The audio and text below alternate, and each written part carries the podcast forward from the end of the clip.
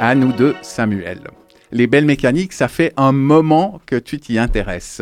Je rappelle que tu as été formé à l'école d'horlogerie de Genève, puis tu as eu l'opportunité d'approfondir tes connaissances en travaillant quelques années chez Vacheron Constantin. C'est en 2019 que tu as pris la décision d'embrasser la carrière d'horloger indépendant avec la création de la marque Kaori. Pour commencer, j'aimerais savoir si le goût des montres te trotte dans la tête depuis l'enfance. Est-ce que gamin, tu en portais une ? Donc tu es très, très bien informé. Vraiment la passion pour l'horlogerie, elle est venue après. Elle est venue vraiment en me rendant compte que j'étais doué de mes mains et que justement l'horlogerie me permettait vraiment d'assouvir cette passion de la technique et de l'esthétique en même temps. Et c'est ce qui est intéressant, ce que je trouve intéressant dans les montres suisses, c'est toujours cette dualité d'un objet très technique. Il y a une performance mécanique et puis ce côté aussi très esthétique où même pour le moindre composant, on va rechercher à rendre la pièce belle de tous les sens, même si elle ne se voit pas dans le mouvement. Et donc, j'ai dit que tu avais travaillé chez Vacheron Constantin après tes études. Quelle était ta fonction chez eux ? Dans quel département, sur quelle partie des montres tu travaillais ? Alors, c'était un département un peu confidentiel, ce qui fait que je ne connais pas grand monde chez Vacheron Constantin. On était vraiment un peu en vase clos. C'est une cellule de très haute horlogerie qui faisait que des montres sur mesure. Donc, on parle de montres vraiment avec des budgets très, très importants. Et avec beaucoup de complications, beaucoup de technicité. Et j'étais dessinateur-constructeur en mouvement. Donc voilà, je faisais beaucoup aussi de mise en plan sur des montres, même voire en millions de francs. Quoi. Et quels sont les enseignements les plus précieux que tu as retirés de cette expérience ? C'est justement cette capacité à ce petit atelier, à être autonome en fait et à pouvoir fabriquer. Donc on était très peu à fabriquer des montres exceptionnelles, vraiment de manière autonome. On avait des sous-traitants qui travaillaient avec nous, mais dans la conception, dans le design, etc. Il y avait vraiment quelque chose au niveau du mouvement en tout cas. Tout était maîtrisé dans cet atelier. Cet aspect d'autonomie, c'est ça qui t'a refilé le virus de l'indépendance et l'idée. C'est ça, voilà. Et puis il y avait aussi ce côté, on recevait les clients à l'atelier et ce côté lien avec celui qui va porter la montre au final. Et ça, c'est hyper important. On fait des montres, c'est pour créer de l'émotion. C'est pour que la personne qui ait une histoire en fait par rapport à cette montre, ça peut être le meilleur objet qui existe. S'il n'y a pas d'histoire, ça manque d'âme. Il y a quelque chose qui manquera. Quel regard est-ce que tu portes sur la production de haute horlogerie suisse et étrangère parmi tes confrères, tes concurrents ? Quelle marque te semble digne d'intérêt et pour quelles raisons ? Il y a beaucoup de marques. Alors moi, je suis plus tourné vers les indépendants parce que c'est vrai que j'ai plutôt tendance à... Les indépendants, cette capacité à produire quelque chose, une montre de caractère différente, originale. Sinon, ils n'existeraient pas.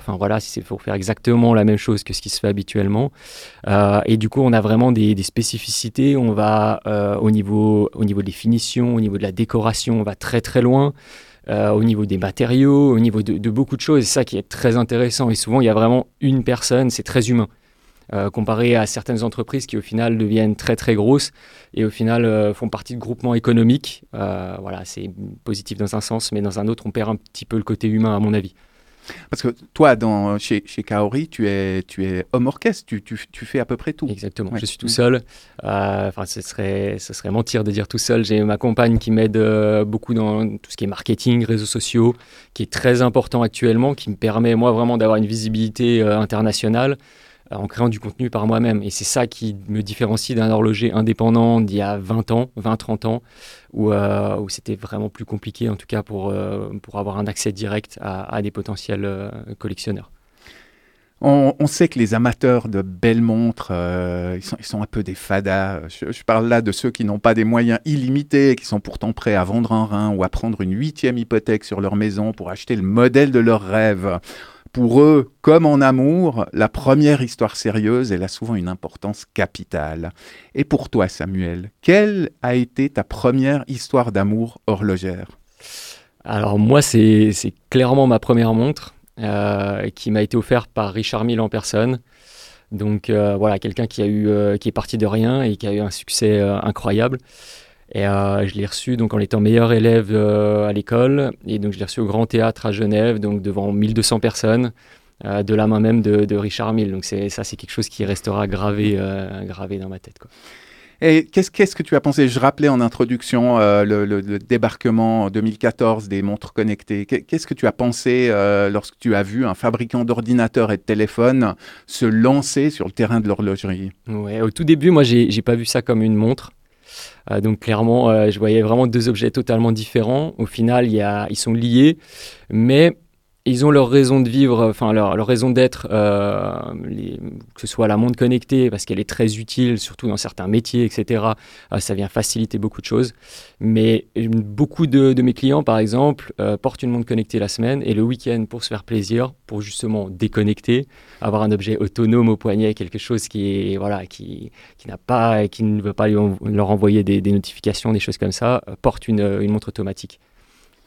Ça serait ça en quelque sorte la réponse à la question pourquoi porter aujourd'hui encore une montre bracelet, parce qu'on se balade tous avec un smartphone qui donne l'heure avec une précision irréprochable. Alors pourquoi au fond? Parce que je pense qu'on a besoin du technique, ça c'est vrai, on a nos mails, on a beaucoup de choses qui sont beaucoup d'informations qui nous servent dans la vie de tous les jours. Mais la montre, elle a quelque chose de plus que, pour moi en tout cas, la montre connectée n'aura jamais et que la montre à quartz n'a pas eu non plus. C'est vraiment l'âme.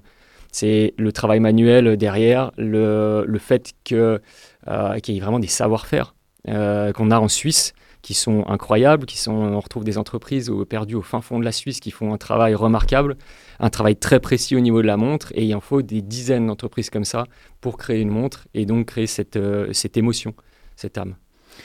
Je parlais de montres connectées. Ce qu'il faut savoir, c'est que les amateurs de smartwatch n'en sont pas réduits à Samsung, Apple, Garmin ou autres marques étrangères. J'ai posé cette même question, pourquoi porter une montre bracelet aujourd'hui encore, à Adrien Buchmann. Il est natif du Locle, il a travaillé dans le design, dans le luxe, puis dans la conception de nouveaux développements mécaniques. Et outre un studio de design, Fusion, il a fondé il y a quelques années avec Harry Gould la marque Sequent, une interprétation suisse de la montre connectée. On écoute sa réponse. Excellente question. La réalité, c'est que les montres, elles sont plus portées depuis un bon moment sur leur capacité à donner le temps. Elles sont plutôt portées aujourd'hui pour ce qu'elles racontent sur l'utilisateur, sur les valeurs, sur les valeurs de la marque. Il y a un côté plus émotionnel à la montre que l'aspect utile.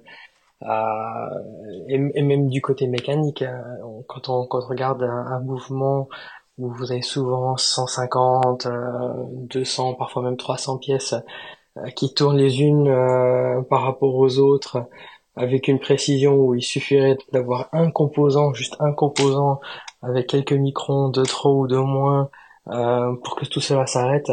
C'est vrai que ça amène une certaine fascination. Je pense que c'est l'attrait que les montres mécaniques ont aujourd'hui sur les utilisateurs, plus qu'un produit tel qu'un smartphone. Venons-en à ton projet, à ta marque Kaori.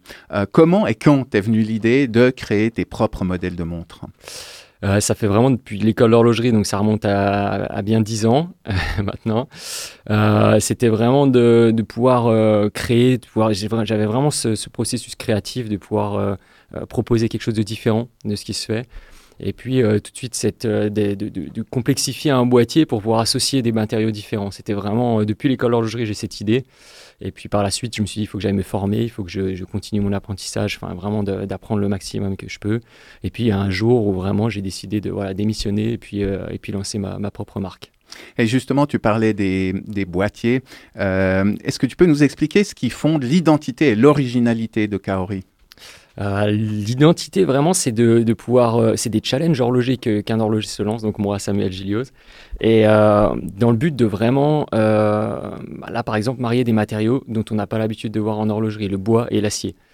Il y a beaucoup de concepts qui ont été faits comme ça, mais c'était vraiment d'aller pousser les choses plus loin, de faire une montre durable et de mettre le bois vraiment en valeur.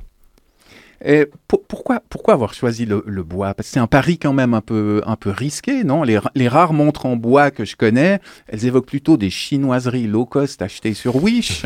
Exactement, je suis d'accord avec toi. Mais c'est justement, c'était un challenge supplémentaire. Donc j'aime bien me compliquer la tâche. Et du coup, c'était de pouvoir dompter ce matériau, comprendre comment l'usiner. Donc c'est fait à l'atelier, je le fais moi-même. C'est des années de compréhension. J'ai usiné plus de 30 essences différentes pour vraiment comprendre les bois que je pouvais utiliser, les bois que je ne pouvais pas utiliser. Et d'ailleurs, le nom même de ta marque, c'est un peu une lettre d'intention. Qu'est-ce que signifie Kaori ? Kaori, c'est le plus vieux bois disponible sur Terre. Donc, il a entre 30 000 et 50 000 ans, donc celui que j'utilise. Donc, c'est vraiment l'époque des premiers hommes. Et il vient de Nouvelle-Zélande et il a passé les 30 000 dernières années sous Terre. Donc c'est en allant en Nouvelle-Zélande, en voyant ces arbres déterrés en fait, donc ils sont vraiment sous terre, que là c'est comme un trésor qu'on sort un peu du sol. Et je me suis dit, en ayant ce projet là déjà de base, il fallait le réaliser quoi. Et est-ce que ce choix du bois, c'est aussi un moyen de casser les codes en alliant la tradition de l'horlogerie mécanique et la modernité d'un matériau qui est rarement utilisé dans ce domaine? Exactement, oui, c'est vraiment ça. Et on l'utilise beaucoup, on a beaucoup d'outils en bois. Là, c'était vraiment de se dire d'aller... donc, il y a vraiment toute une conception innovante du boîtier qui permet vraiment d'associer ces matériaux et que la montre soit toujours là dans 100, 200 ans. Voilà, c'est vraiment... je suis parti de ce principe-là. J'ai également demandé à Adrien Buchmann, le CEO de Sequent, en quoi ces montres étaient un mix de tradition et de modernité. Pour donner un peu de contexte, il y a quelques années de ça, le seul endroit que la Suisse n'ait jamais envahi, qui est le poignet des utilisateurs à travers le monde, a été conquis par des géants de l'électronique avec les montres connectées.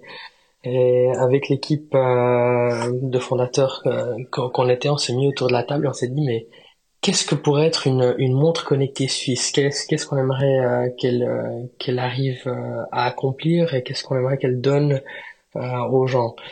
Et là, on a commencé à parler avec beaucoup de gens qui avaient acheté des montres connectées, qui utilisent des montres connectées. Et le problème numéro un de toutes ces montres, aussi géniales soient-elles avec leurs fonctions, ont toutes le même problème, c'est leur consommation d'énergie. Elles sont très énergivores et il faut les recharger tous les jours. Et ça a été vraiment le point de départ de Sequent. Et au travers du temps, on a développé deux technologies pour capturer de l'énergie. Une où s'utilise le mouvement de l'utilisateur pour recharger la montre. Et la deuxième est plus basée sur de l'énergie solaire. Et maintenant, on travaille sur des produits qui vont probablement coupler les deux aspects de ça.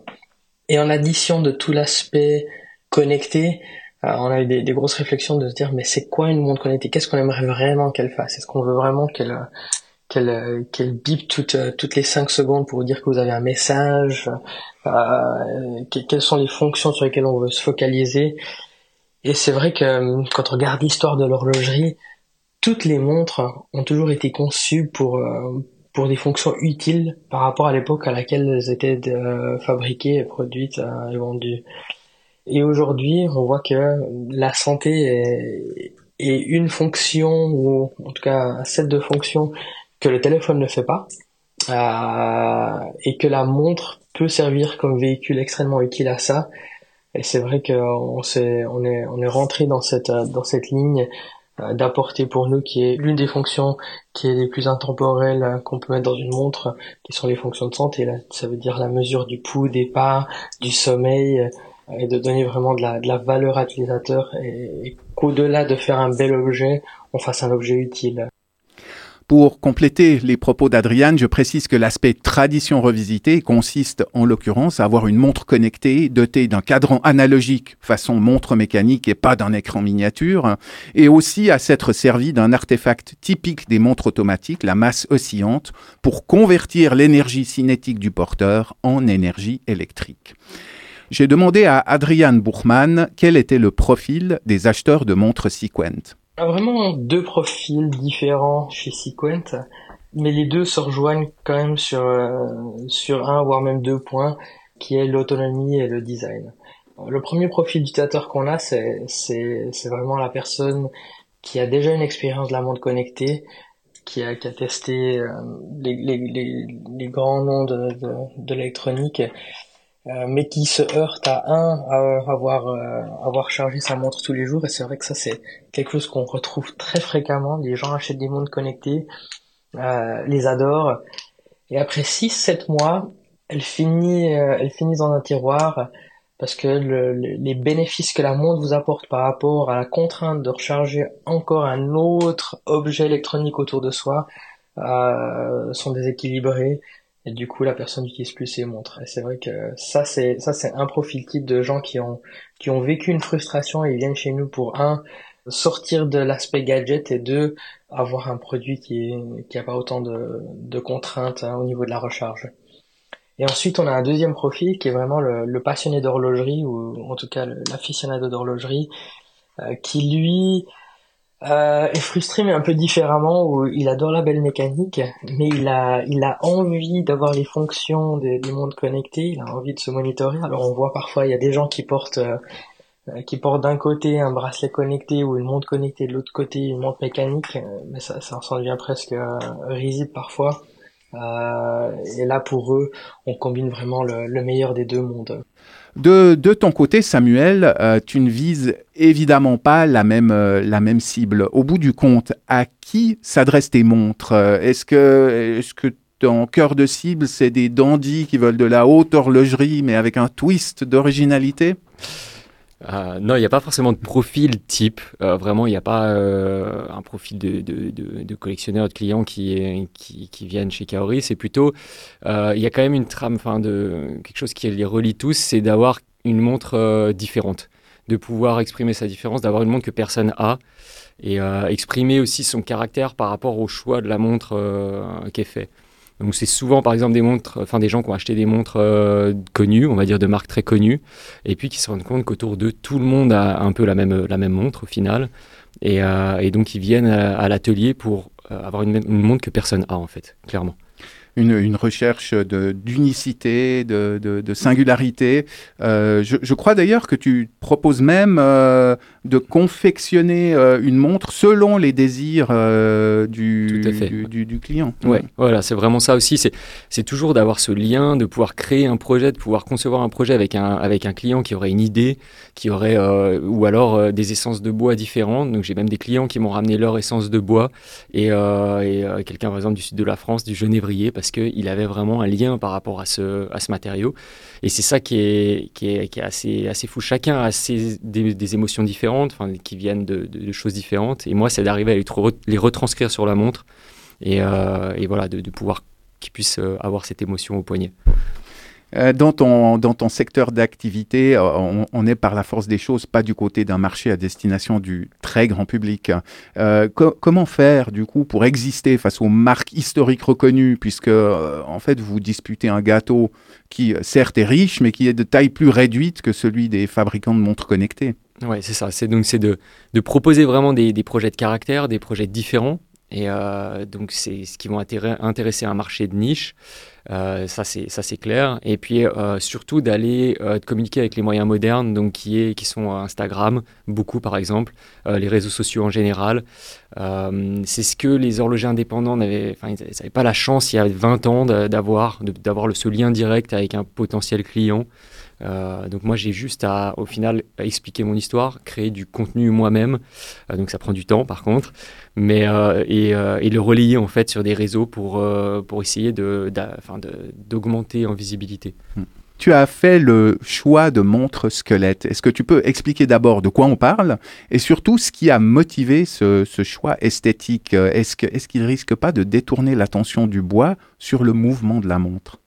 C'était aussi vraiment de faire la part belle à le côté horloger, la mécanique horlogère, donc de pouvoir donner la possibilité d'avoir accès à ce mécanisme, de voir toutes les pièces fonctionner. Donc un mouvement squelette, c'est vraiment d'usiner les pièces de façon à pouvoir voir à travers, d'ouvrir le mécanisme pour pouvoir voir donc même si vraiment on regarde à travers la montre, on voit vraiment par exemple, si on met sa main derrière, on voit vraiment sa main derrière. Et on peut voir de manière transverse. Et c'est ce qui est intéressant, c'est vraiment une sculpture horlogère en fait. C'était vraiment de rajouter aussi ce côté horloger. Kaori, c'est pas que l'utilisation du bois, c'est vraiment aussi mettre le focus sur l'horlogerie, le côté technique. Revenons d'ailleurs un instant sur ton matériau de prédilection, le bois. Quelles sont les qualités d'une essence pour que tu puisses l'utiliser dans la fabrication d'un boîtier? Alors, il y a une certaine densité, d'avoir vraiment un bois qui soit très dense. Et puis, il y a une histoire de grain du bois, donc c'est vraiment une structure interne. Certains bois très durs ne sont pas utilisables pour mon projet, donc il a fallu vraiment comprendre pourquoi. Donc, c'est vraiment c'est par expérience, en faisant des tests, des essais. Et c'est pour ça que là, pour le premier modèle, j'ai sélectionné 5 essences de bois qui sont utilisables et durables dans le temps. Et c'est justement une question qu'on se poserait spontanément. Dans quelle mesure le bois résiste bien au passage du temps, au choc, à l'humidité, à toutes les contraintes de la vie quotidienne? C'est ça. Donc le but, c'était vraiment déjà de supprimer ces contraintes de tension, par exemple de rien fixer sur le bois. C'est pour ça qu'il vient vraiment juste habiller la montre. Et puis après, je viens le stabiliser d'une certaine façon avec un produit naturel. C'est une espèce de résine en fait qui vient en profondeur et puis qui vient créer une barrière pas étanche, mais on va dire qu'il y a très peu qui limite les échanges entre l'humidité et l'eau au niveau du bois. Donc je peux plonger mon boîtier pendant 12 heures d'affilée dans l'eau, la dilatation est négligeable en fait au niveau du bois. Et s'agissant de la durabilité, qu'en est-il? Dans quelle mesure la matière première de tes boîtiers est renouvelable? Au-delà de l'aspect esthétique, le choix du bois a-t-il une valeur symbolique ou militante à tes yeux?